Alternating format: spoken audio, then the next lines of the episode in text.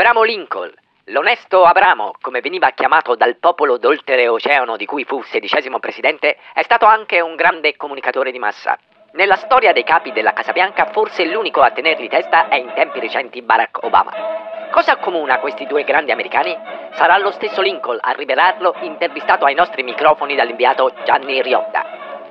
Presidente Abramo Lincoln, può dirci qualcosa di lei e del suo successore, Presidente Barack Obama, i nemici politici mettono addirittura in discussione la legittimità alla Casa Bianca. Dicono non è nato negli Stati Uniti d'America, quindi a norma di Costituzione non è eleggibile. Di lei invece si diceva che fosse nato in una log cabin, una capanna di tronchi di quelle che vedevamo al cinema del film western quando eravamo ragazzo, ma è, una, è la verità oppure un trucco della sua campagna elettorale 1860? No, assolutamente sì.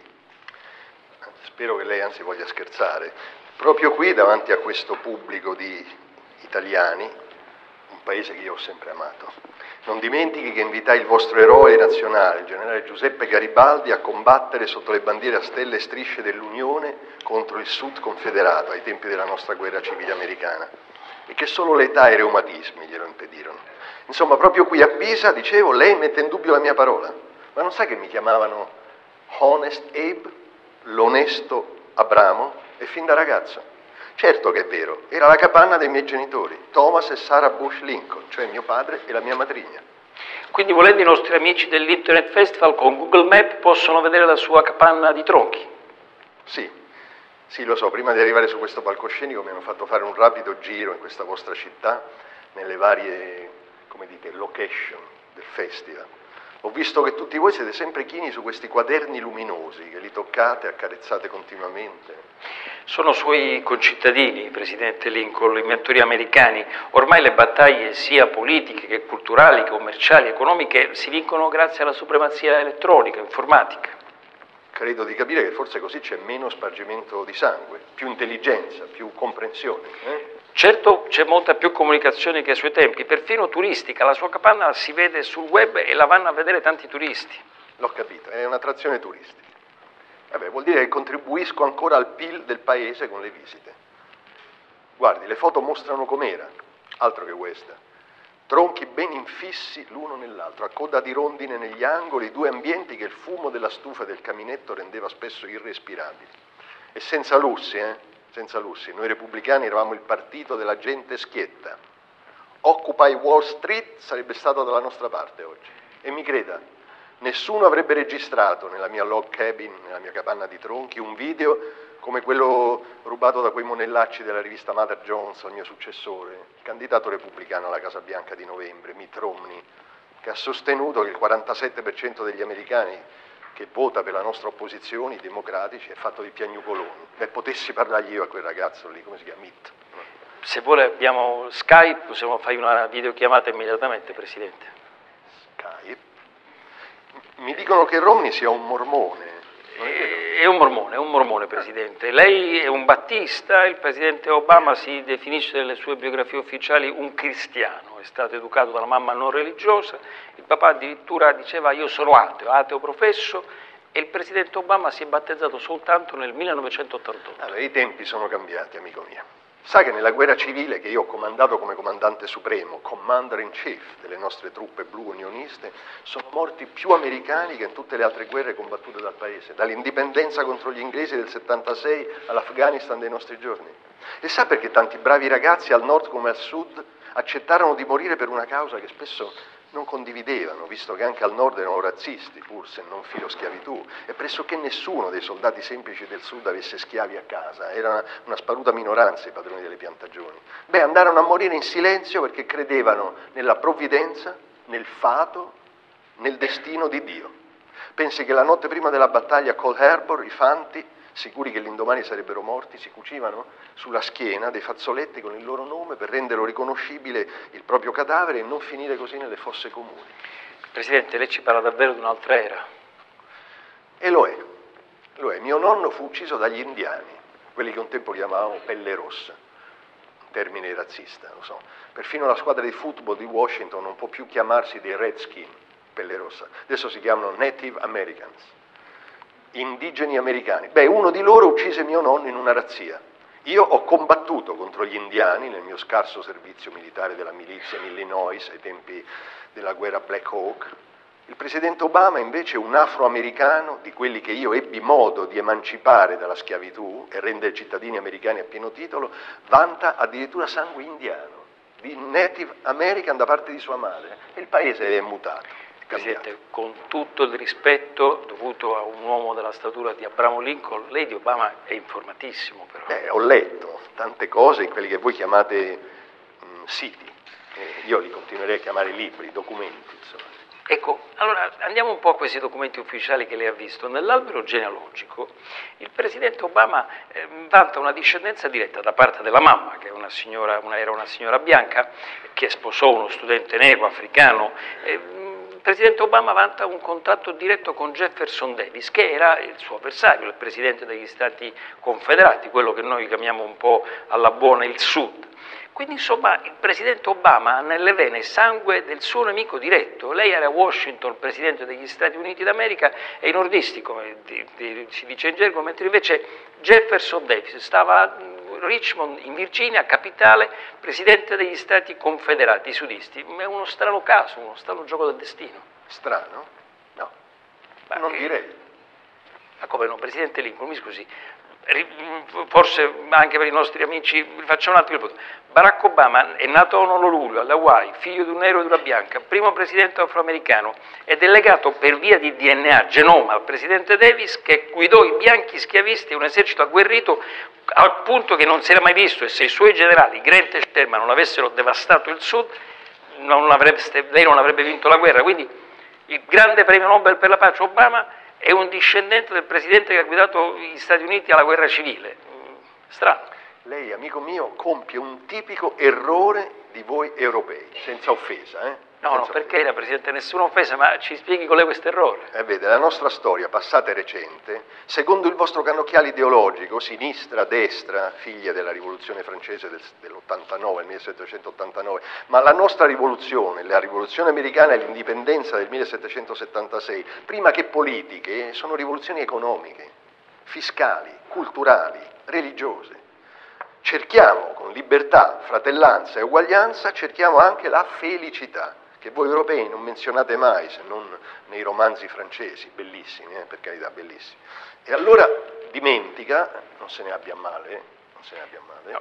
Presidente, lei prima di andare alla Casa Bianca è stato uno dei più grandi avvocati del suo tempo, quindi io non voglio mettere eh, a, a polemizzare o a discutere con lei e anzi stando qui all'Internet Festival, io immagino che lei anche su Twitter, anche sui social network e Facebook sarebbe stato bravissimo e magari lavorerebbe meglio politicamente i social network dello stesso Obama, che pure è considerato un asso ed è imitato dai politici di tutto il mondo. Vabbè, certo, sapere che mentre parlo mi possono vedere e ascoltare tutti i cittadini americani che hanno uno di quei eh, quei quaderni luminosi.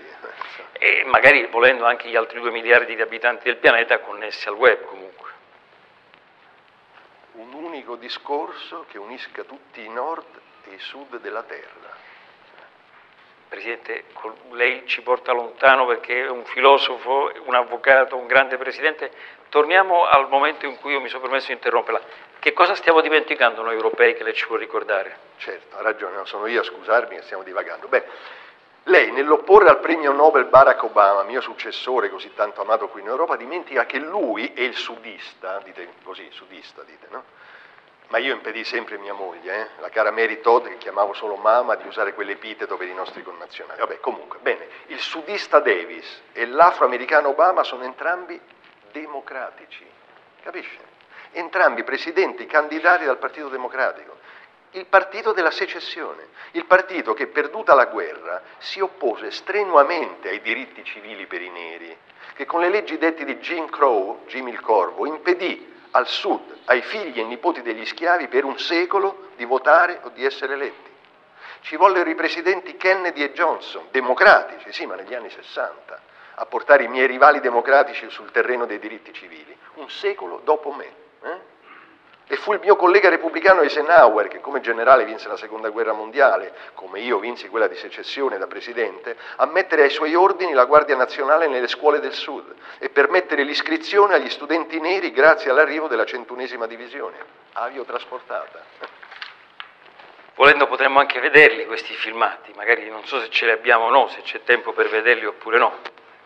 Parliamoci chiaro, l'Arkansas avrà anche dato i natali al presidente Bill Clinton ma senza un repubblicano, il presidente Eisenhower, il governatore democratico Orval Fogus, l'abbiamo visto in questo vostro tubo, come si chiama, non avrebbe mai permesso al liceo di Little Rock, dove Clinton studierà, di avere anche studenti non bianchi.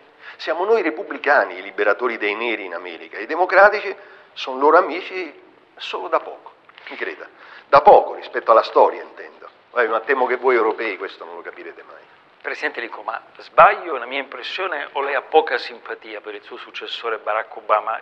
Noi pensavamo che fosse quasi un suo fratello, un clone alla, alla Casa Bianca, sia pure lei repubblicano e lui democratico, ormai lo sappiamo. Mi permette ancora una domanda però? Presidente, gliela permetto, ma vede che lei proprio non ha perso l'abitudine da vecchio avvocato qual era. E anche Obama è un avvocato. Ecco un, altro, ecco un, altro, elemento americano che voi europei stentate a riconoscere, the rule of law, il rispetto della legge. Per voi la politica cambia il mondo, magari basta un corteo, un colpo di Stato, un voto clamoroso in Parlamento, da noi no, da noi è la legge. La Corte Suprema, che con la sentenza Brown contro il Board of Education, non permette più di discriminare nelle scuole tra le razze, separati ma uguali. Si chiamava quell'odiosa divisione che non avrebbe mica permesso a Obama di entrare in classe con Mitt Romney malgrado la mamma bianca. Oppure The New York Times contro Sullivan, che afferma la libertà della stampa perfino di sbagliare, se in buona fede. Certo che sono un avvocato. Ho difeso l'Unione perché una casa divisa non si regge e la legge è il pilastro. I nostri connazionali del Sud se ne andarono perché leggevano la legge, mi permetta il gioco di parole, in modo diverso. Per loro, per loro noi non eravamo Stati Uniti, ma Stati confederati e nessuno poteva abolire la loro schiavitù e se un loro schiavo fuggiva a New York e veniva preso doveva ritornare come, come fosse una valigia rubata. Però vabbè, volevo farle una domanda. Presidente, invece ha fatto una ringa e lei è rimasto l'avvocato di sempre e ricordo il suo sfidante Douglas, lei lo distrusse in vari eh, comizi che facevate sugli alberi tagliati, tristampi, invece che la televisione o su internet, battevate un albero, salivate sul troncone d'albero io non ce la faccio a discutere con lei. Ma no, ma no, su, senta la mia domanda. Quando mi annunciarono la sconfitta del Sud, quando ebbi alla Casa Bianca notizia della resa del generale Lee ad Appomattox e mi restavano pochi giorni di vita, prima che quell'ex attore come si chiamava? Quello... John Wilkes Booth, era un attore, presidente, anche spia della Confederazione, e purtroppo le sparò alla nuca 14 aprile 1865 in un teatro. Lei era andato a teatro e poche ore dopo le morì. Sì, lo so, lo so. Bult, sì, vabbè. Bene, all'annuncio della fine della guerra e della nostra vittoria, io ordinai alla banda della Casa Bianca di suonare, pensi un po', Dixieland. No, Presidente, ma Dixie, voi conoscete Dixie, è la canzone del Sud, no? Cioè lei alla fine della guerra non fece suonare Glory Glory Alleluia, Battle Hymn of the Republic, che noi conosciamo come eh, Glory Glory Alleluia, che era l'inno del Nord, fece suonare Dixieland, eh, la canzone del Sud. Sì, sì, volevo che il Paese capisse subito che dovevamo unirci di nuovo, che eravamo di nuovo tutti americani. Siamo tutti americani oggi, signore. Sa chi lo disse? Beh, ricordo bene, l'11 settembre, dopo l'attentato delle Torri Gemelle, fu il grande titolo del quotidiano parigino Le Monde, siamo tutti americani oggi. Ah sì? Sì. Ah. Beh, speriamo che duri questa benedetta solidarietà USA-Europa. Eh? Ai miei tempi molti paesi furono indecisi se aiutare me o il Sud. Vabbè, ma torniamo al 9 aprile 1865, non ho ancora neanche una settimana di vita davanti. Mm? Eh sì, allora il generale sudista lì viene per firmare la resa davanti al mio generale, e poi anche lui diventerà futuro presidente, Ulysses Grant, e teme di essere arrestato, o peggio. Cosa fa Grant? Lo conforta, ricordandogli i tempi insieme, nell'esercito, prima della guerra civile. Ordina che gli ufficiali del sud possano tenere le armi e i soldati, i muli, per i campi. E quando lì chiede di conoscere il militare che ha steso il documento di resa, gli presenta il generale Ellis Parker. Ne ha sentito parlare, no? Presidente, scusi, io il cellulare è spento perché stiamo discutendo con un Presidente degli Stati Uniti, ma i miei amici qui in sala possono fare una ricerca su Google sui loro smartphone e saperlo direttamente subito e fare buona figura. Però magari se ce lo dice lei, visto che il contatto diretto è sempre la fonte migliore, la ascoltiamo. Si impara sempre, non si preoccupi. Io cominciai la guerra non sapendo nulla di strategia militare, pensi un po'. Il mio generale McClellan era famoso come piccolo Napoleone, lo chiamavano così. Eppure alla fine lo licenziai. Stava perdendo contro il Sud. Perdeva per la sua prudenza, dava battaglia solo quando era sicuro di vincere e poi si ritirava senza inseguire il nemico. Ma andiamo, su. E per ripicca poi si presentò alle elezioni del 1864 per la Casa Bianca contro di me. Sa con che partito? questo lo so Presidente, anche telefonino spento, con i democratici e perde, infatti lei ancora adesso fa finta di non ricordarsi bene neanche come si pronuncia il suo nome. Eh? Vabbè, ottimo. Ma torniamo alla resa di Appomattox del 1865, quel momento cruciale della storia americana. Il generale sudista lì si arrende, firma davanti all'ex collega generale Grant e chiede di conoscere l'ufficiale che ha redatto il documento. Grant invita il generale Eli Parker a farsi avanti e lì resta sbalordito. Parker è scuro di pelle un nero. I nordisti gli hanno fatto lo scherzo, lo costringono a firmare davanti a un ex schiavo. Parker però lo rassicura, non è un afroamericano, è un indiano della tribù dei Seneca. Gli indiani non saranno cittadini americani legali fino al 1924. Se Parker è nell'esercito lo deve al suo amico Grant che ha piegato per lui le regole. La carnagione scura gli viene dalla tribù indigena, non dall'Africa. Il generale Lee si scusa, tenta di uscire dalla GAF con una battuta elegante da gentiluomo sudista, quelli che voi tanto amerete nel polpettone, si dice così, no? Polpettone, via col vento. Ah, bene, dice, un indiano, beh allora sono contento di conoscere qui un vero americano. Ma il generale Parker non è solo coraggioso, è anche saggio e risponde, generale, ora siamo tutti americani. Ha capito? Perché ho emancipato gli schiavi a guerra in corso trasformando un conflitto politico in guerra morale, religiosa perché tutti i cittadini americani fossero uguali, anche se la gente del generale Parker ha dovuto aspettare la parità per altri 60 anni. Presidente, lei ha una morale da questo aneddoto e sicuramente ce la vuol dare. Penso la vediate da soli. Il mio successore Obama ha scritto nei suoi libri... Che... Ah, allora ha letto i libri di Obama, Presidente? Eh, eh, eh, eh, I libri ha letti. Sa, magari ci saranno elezioni alla Casa Bianca del Paradiso e questo democratico mi pare... No, mi pare un osso duro, quindi mi, mi sto preparando. Sì, li ho letti, devo prepararmi dopo tutto. E mi sono piaciuti tanto quando dicono basta dividerci tra repubblicani e democratici come fossimo gladiatori nell'arena del vostro Colosseo a Roma. Cerchiamo quel che ci unisce, non sempre solo quel che ci divide. Beh, la pensavo così anch'io, lo ricorda? Dicevo una casa divisa non si reggerà mai e facevo suonare Dixieland. Ecco quel che lega me al mio successore democratico con un papà africano è la speranza che venga un giorno in cui davvero tutti si possa essere americani, tutti uguali, la mia retorica, lei ha letto il mio discorso a Gettysburg? Sì. No? Sì. Ha letto. Però rileggiamo, Presidente. Presidente è il più famoso della storia americana pronunciato sul campo di battaglia di Gettysburg.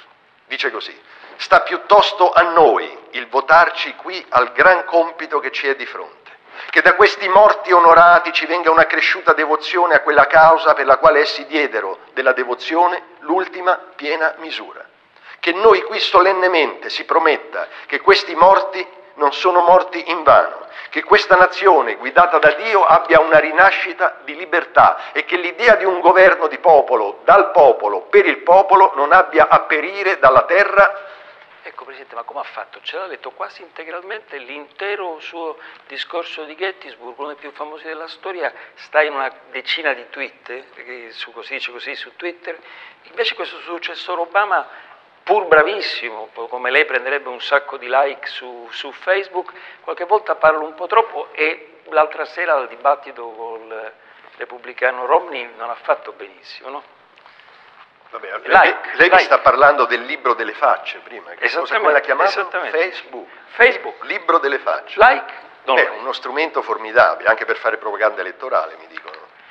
Senta Presidente, i nostri amici avevano oggi un'offerta straordinaria a Pisa di poter vedere tutto quello che volevano, sono venuti ad ascoltare lei, hanno fatto bene, però io lo so qual è la domanda che vogliono farle, vogliono chiedere, siamo una manciata di giorni alle elezioni americane, chi vince Presidente? E soprattutto lei per chi tifa?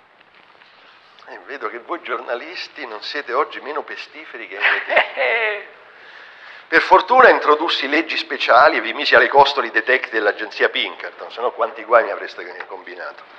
Guardi, io sono un repubblicano, il padre del moderno partito repubblicano, il padre dei valori repubblicani. Quindi tifa per Mitt Romney, Presidente. Come dice? Non sento bene. Non ho, ho detto tifa per Mitt Romney. Mitt? Romney. Ma è difficile conversare con voi umani viventi, diamine. Avete ascoltato un'intervista resa finalmente possibile grazie all'ausilio dell'insieme mondiale reti telematiche interconnesse. Intervistatore Gianni Riotta. Abramo Lincoln, Marco Bagliani. Annunciatore radiofonico Giovanni Guerrieri. Sonorizzazione e realizzazione podcast Davide Barbachiera.